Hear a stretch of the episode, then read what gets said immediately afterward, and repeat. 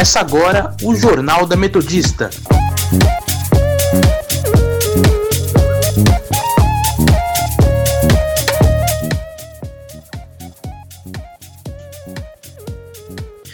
Boa tarde, eu sou Miguel Rocha, agora são 5 horas e está começando o Jornal da Metodista. Aqui comigo hoje está Beatriz Mirelli. Boa tarde, Miguel, boa tarde, ouvinte. Você pode nos seguir pelo Instagram, arroba portal RROnline ou arroba Sônica Metodista e também na Rádio Sônica pelo Spotify. Vamos agora para as principais notícias dessa terça-feira, dia 18 de agosto de 2020.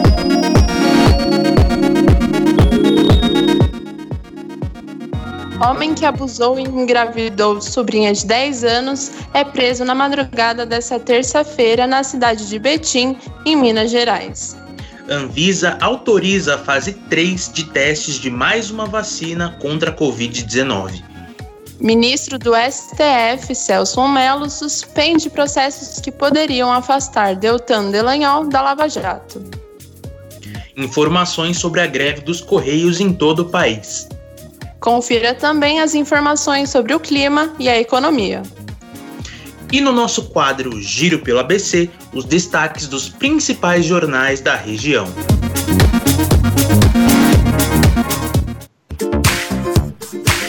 Saúde. Brasil tem mais de 108.900 mortes por Covid-19, segundo o levantamento do consórcio de veículos de imprensa a partir de dados das secretarias estaduais de saúde. O número de infectados passou a ser 3.370.262. Ontem, às 8 da noite, o consórcio indicou 775 mortes nas últimas 24 horas. A média móvel de óbitos nos últimos sete dias foi de 971 mortes.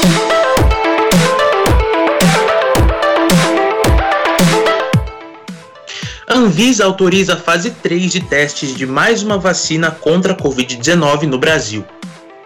A AD26.cov2.S é desenvolvida pela Janssen Pharmaceuticals, do grupo Johnson Johnson, e é a quarta em fase de testes no país. Ao todo, a empresa pretende testar 60 mil pessoas na última etapa da testagem, que avalia a segurança, a segurança perdão, e a eficácia da vacinação. A previsão é que participem 7 mil pessoas, com no mínimo 18 anos de idade, nos estados da Bahia, Minas Gerais, Paraná, Rio de Janeiro, Rio Grande do Norte, Rio Grande do Sul e também em São Paulo.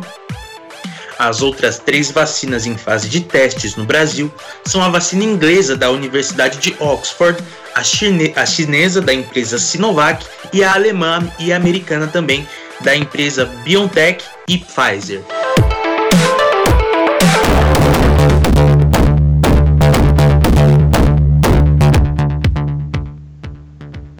Uma a cada quatro pessoas LGBTs perdeu o emprego por conta da pandemia do novo coronavírus.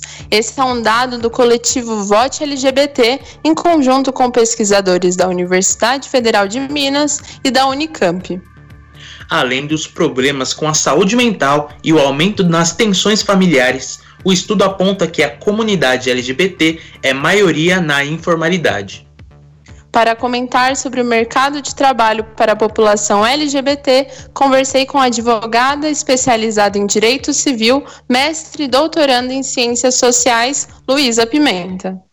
Confira um trecho da entrevista eu penso que seria necessária também uma mudança de cultura das empresas, com a adoção de políticas de tolerância zero à discriminação.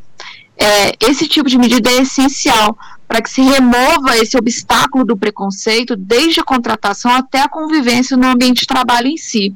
E é claro que essas medidas que podem vir da própria sociedade, das empresas, podem e devem ser reforçadas por medidas públicas também, que visem, dentre outras coisas, é, uma ampla conscientização da sociedade para o combate da homotransfobia, principalmente no ambiente de trabalho, além de planos que busquem uma maior integração e manutenção de crianças e adolescentes LGBT nas escolas, principalmente quando a gente fala de pessoas trans, para que, que, que no futuro seja possível um maior e melhor acesso às universidades e escolas técnicas. É, o que a gente observa é que existem vários caminhos possíveis para alterar a realidade das pessoas LGBT no mercado de trabalho e em outras áreas também de vulnerabilidade, né? Como a questão da violência, como a questão econômica e social dessas pessoas. Caso você queira ouvir a entrevista na íntegra, acesse o nosso site ou o canal da Sônica no Spotify.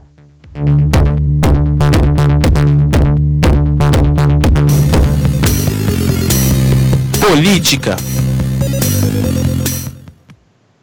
o governador de São Paulo, João Dória, do PSDB, encaminha a extinção da EMTU e da CDHU. A empresa metropolitana de transportes urbanos e a Companhia de Desenvolvimento Habitacional e Urbano de São Paulo se juntam a mais outros oito órgãos públicos que também podem ser interrompidos.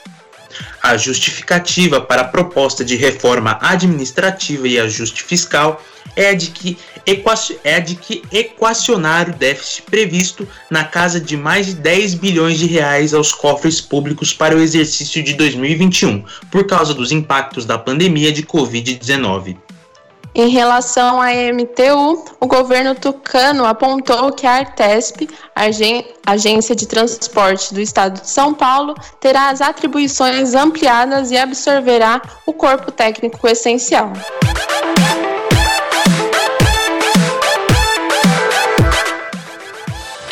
Ministro do STF Celso de Mello suspende processos que poderiam afastar Deltan Delanhol da Lava Jato. O Conselho Nacional dos Ministérios Públicos, o CNMP, retirou de pauta de votações dessa terça-feira dois processos aos quais o procurador responde. Uma das ações de caráter disciplinar foi apresentada pelo senador Renan Calheiros, do MDB de Alagoas. Segundo o parlamentar, Delanhol faz campanha na internet para atacá-lo, influenciando as eleições para a presidência do Senado.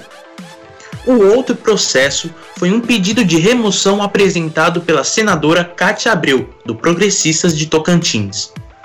A parlamentar afirma que o procurador foi alvo de 16 reclamações disciplinares no Conselho.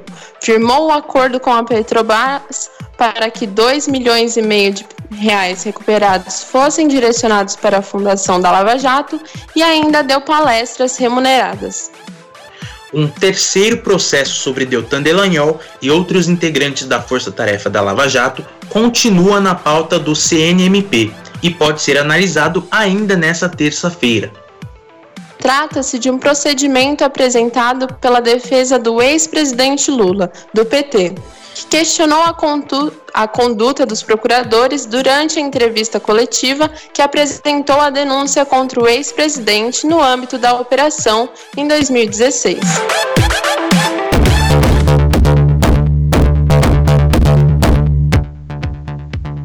Na noite de ontem, os funcionários dos Correios de todo o Brasil entraram em greve. Quem traz mais informações é o repórter Gustavo Brito. Boa tarde, Gustavo. Boa tarde, Miguel. Boa tarde, ouvinte.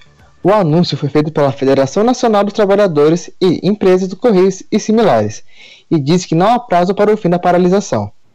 De acordo com a federação, os grevistas são contra a privatização da, empresa, estatal e reclamam do que chamam de negligência com a saúde dos trabalhadores perante a pandemia e pedem, pra, e pedem que os direitos trabalhistas sejam garantidos. De acordo com o texto publicado no site, no site da federação, abre aspas, foram retirados direitos como vale alimentação, licença maternidade, auxílio creche, indenização de morte, pagamento de adicional noturno e horas extras.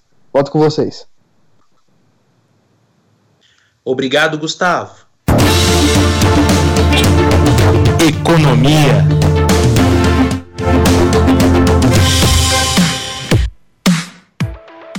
Ministério da Economia divulga que PIB deve cair até 10% no segundo trimestre e iniciar recessão.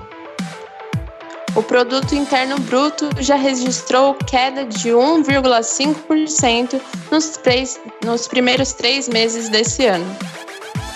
A retração no segundo trimestre projetada pela Secretaria de Política Econômica, a SPE, é, a, é na comparação com o trimestre anterior. Se elas se ela se confirmar, o Brasil terá entrado oficialmente em recessão técnica, ou seja, recuo do nível de atividade por dois trimestres consecutivos. O resultado oficial do PIB do segundo trimestre vai ser divulgado pelo Instituto Brasileiro de Geografia e Estatística, IBGE, em 1 de setembro.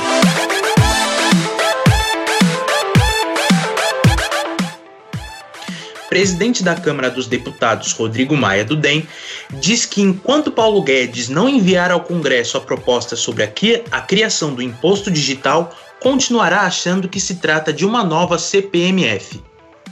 O governo federal estuda criar um imposto sobre transações financeiras com uma alíquota de 0,2% cobrada nas duas pontas da operação.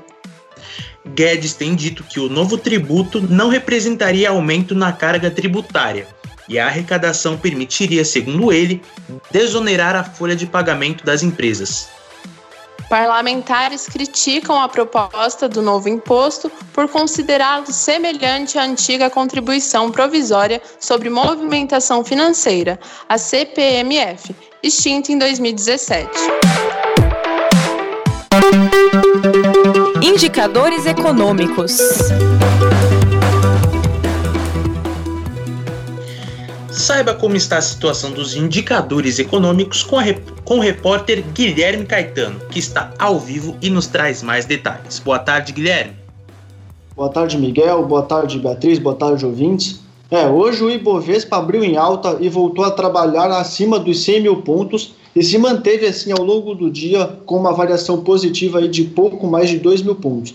Agora segue em alta de 2,53%, trabalhando acima dos 102 mil pontos.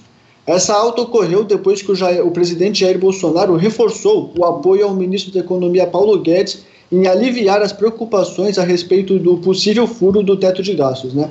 E agora falando do dólar, o dólar comercial opera com instabilidade depois de mostrar avanço nesta segunda-feira ele está a 5,46, sendo que nas casas de São Bernardo do Campo está vendido a 5,78.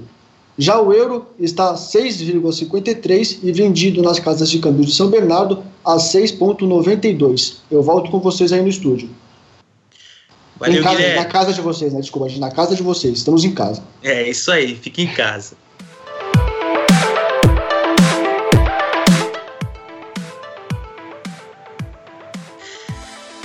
Vamos agora para um rápido intervalo, mas não saia daí porque já já voltamos com mais informações. Estamos apresentando o Jornal da Metodista. Coronavírus. O que você precisa saber e fazer. O coronavírus é um vírus que causa doença similar a uma gripe. Ele é transmitido pela saliva, espirro, tosse ou aperto de mãos. Os sintomas são febre, tosse ou dificuldade de respirar. Para se prevenir, lave as mãos com água e sabão ou álcool em gel. Cubra nariz e boca ao espirrar ou tossir. Mantenha os ambientes ventilados e evite aglomerações se estiver doente. Caso apresente os sintomas, ligue 136 ou procure uma unidade de saúde. Ministério da Saúde, Governo Federal voltamos a apresentar o Jornal da Metodista.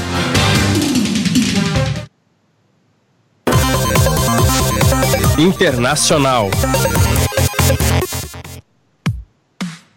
Michelle Obama critica Donald Trump em discurso de convenção nacional democrata nesta segunda-feira.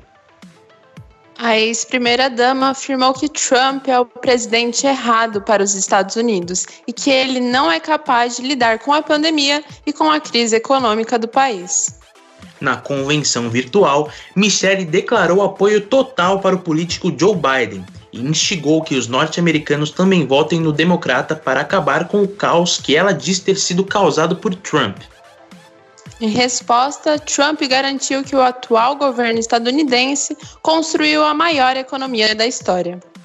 Apesar dessa citação, a taxa de desemprego no país já passa de 10%.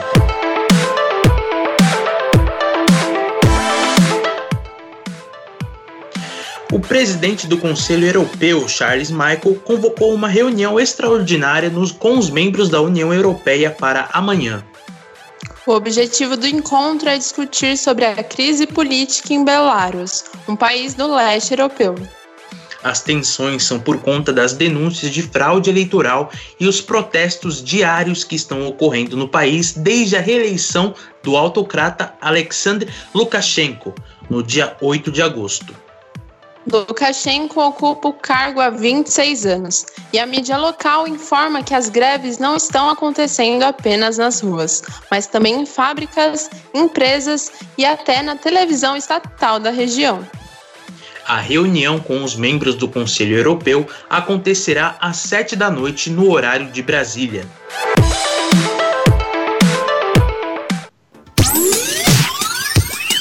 Educação. O prefeito de São Paulo, Bruno Covas, do PSDB, descartou a possibilidade do retorno das aulas em todas as, todas as redes de ensino em setembro.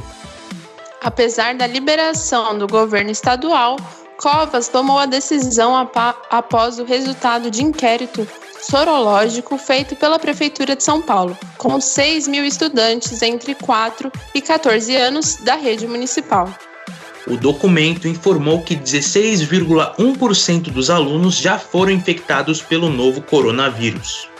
O inquérito também concluiu que mais de 64% dos estudantes tiveram contato com o vírus, que tiveram contato com o vírus, desculpa, são da classe D e E da cidade de São Paulo.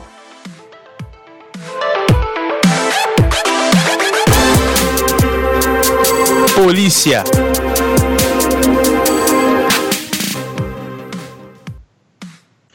O homem que abusou e engravidou a sobrinha de 10 anos é preso na madrugada desta terça-feira na cidade de Betim, em Minas Gerais. Segundo o delegado Ícaro Ruginski Borges, o homem confessou informalmente o crime aos policiais durante a prisão. O abusador também já tinha passagem criminal por tráfico de drogas e esteve preso entre 2011 e 2018.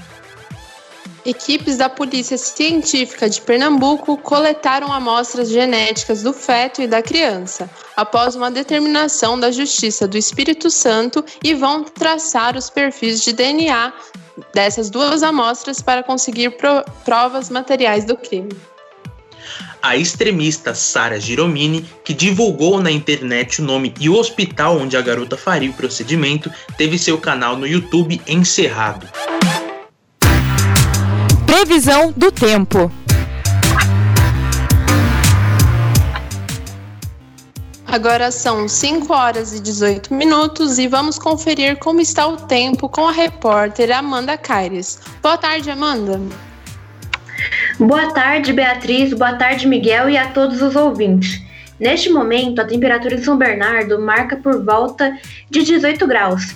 E de acordo com as informações do clima a noite de hoje será marcada por pancadas de chuva e a temperatura terá uma média de 15 a 17 graus Celsius. Já amanhã, o tempo em São Bernardo será mais quente que hoje. E durante a manhã, até o início da tarde, o dia será marcado pela presença de sol com muitas nuvens. Já durante o fim da tarde até a noite, há grande chance de ocorrerem pancadas de chuva na cidade. E a temperatura amanhã deve variar entre 15 e 26 graus. E também, neste momento, para Santo André, São Caetano e Adema, há a previsão de pancadas de chuva durante essa noite e a temperatura marca 17 graus em todos os municípios. Mulheres para o Jornal da Metodista. Obrigada pelas informações, Amanda.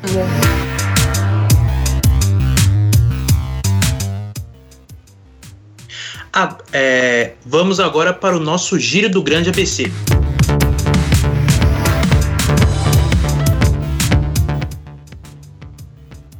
Diário do Grande ABC. Reintegração de posse gera manifestação em Diadema.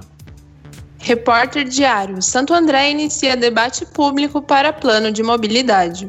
ABC do ABC. CDL de São Caetano do Sul e ITSCS fecham parceria para ajudar as empresas do ABC. Rude Ramos Online. Em São Bernardo, pais destacam, descartam volta às aulas presenciais em 2020.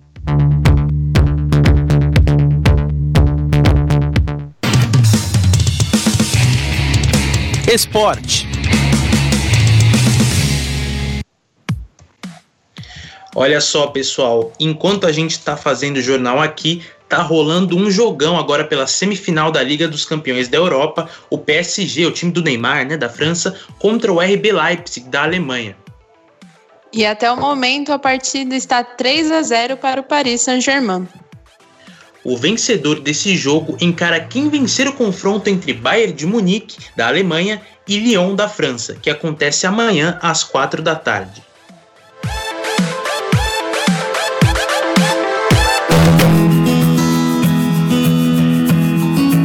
Que dia é hoje? Que dia é hoje? Que dia é hoje? Que dia é hoje? Que dia é hoje? Que dia é hoje? Hoje o ator Osmar Prado completa 73 anos de idade. Ele tem 54 anos de carreira e os trabalhos mais marcantes do ator estão presentes na televisão, especialmente na Rede Globo. Em toda a carreira, o artista atuou em mais de 400, mais de 40 novelas, filmes e séries, e já ganhou prêmios de bastante notoriedade no país. Osmar Prado interpretou inúmeros papéis na televisão e um dos maiores sucessos do ator foi o personagem Tião Galinha, da novela Renascer, de 1973, escrita por Benedito Rui Barbosa. Na novela, o personagem era um catador de caranguejo que sonhava ter uma roça.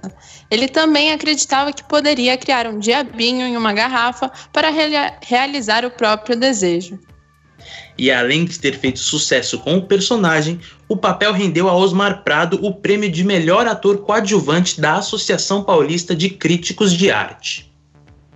O trabalho mais recente do, do ator na televisão foi a novela Órfãos da Terra, da Rede Globo, lançada em 2019 e escrita por Duca Rachid e Thelma Guedes. Nela, o ator interpretava o personagem Boris Fischer.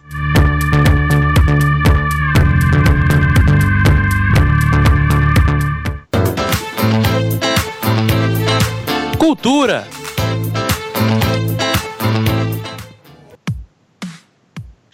Secretário de Cultura Mário Frias conversou com o presidente da Academia Brasileira de Cinema Jorge Pellegrino para influenciar na indicação brasileira para o Oscar de 2021. O secretário informou que a indicação deveria ser alinhada com os interesses do governo federal, diferentemente do que ocorreu no ano passado, que teve a nomeação do documentário Democracia em Vertigem, feita pela cineasta Petra Rosa. Petra Costa, desculpa. Apesar do pedido, a Academia Brasileira de Cinema é um órgão que tem total autonomia para realizar a escolha dos indicados. A instituição também recebeu uma carta da Academia de Artes e Ciências Cinematográficas de Hollywood, assentindo que a Academia Brasileira de Cinema é a única responsável pela seleção nacional para o Oscar.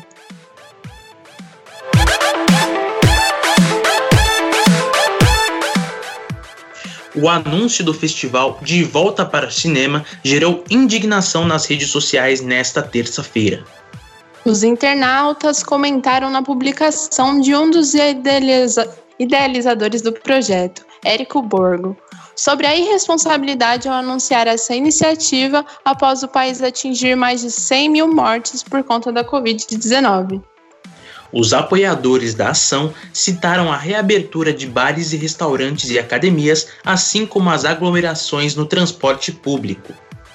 Borgo explicou que o festival terá protocolos de segurança contra o novo coronavírus, como uso de máscaras, distribuição de álcool em gel e distanciamento entre os assentos. A programação contará com 26 filmes transmitidos em mais de 1.200 salas de cinema por todo o Brasil.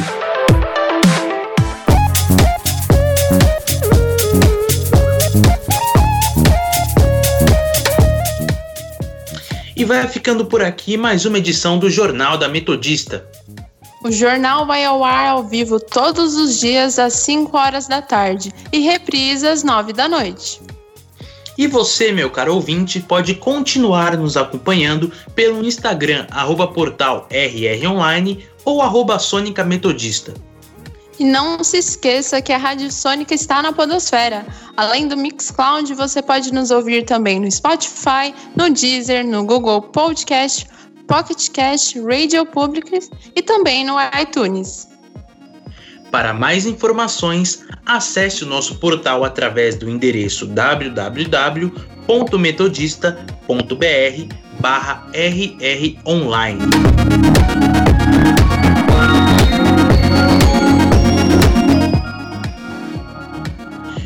O Jornal da Metodista teve os trabalhos técnicos de Léo Engelman. Participação dos repórteres Guilherme Caetano, Amanda Caires e Gustavo Brito. Apresentação de Miguel Rocha e Beatriz Mirelli. Continue ouvindo a nossa programação e até amanhã.